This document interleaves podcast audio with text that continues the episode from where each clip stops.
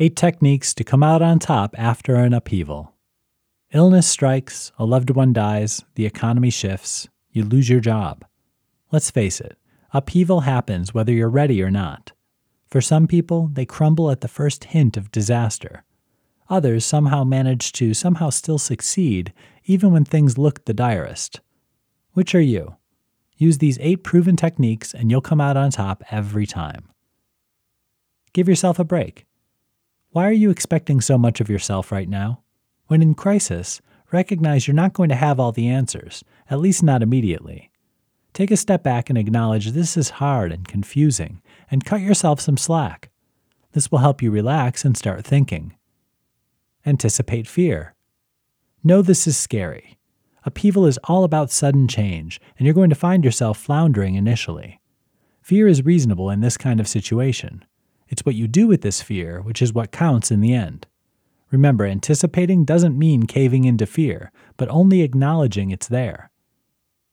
Breathe. Now, before you do anything, take a deep breath.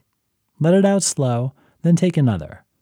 First reactions usually aren't the best ones.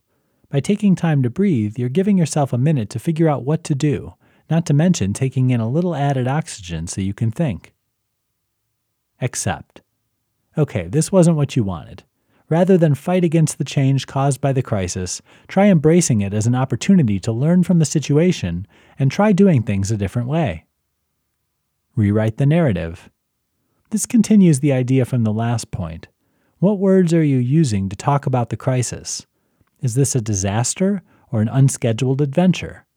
Look for a more positive way to redefine the situation. Drop the negativity. Speaking of positive, what's your self talk right now? Don't get caught up in negativity here either.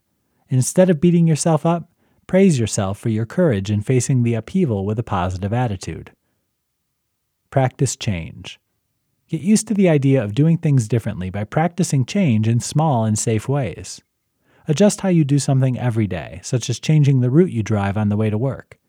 This helps your brain build flexibility and readies you for the extensive changes necessary to handle this crisis. Know you've got this. Most important of all, remind yourself you've been through other disasters and survived. You're going to be just fine so long as you hang in there. Success, even in the wake of disaster, never happens by chance. It takes intentionality to come out on top. By learning these eight techniques, you'll not only survive the upheaval, but you'll become one of those people who thrive on the adversity.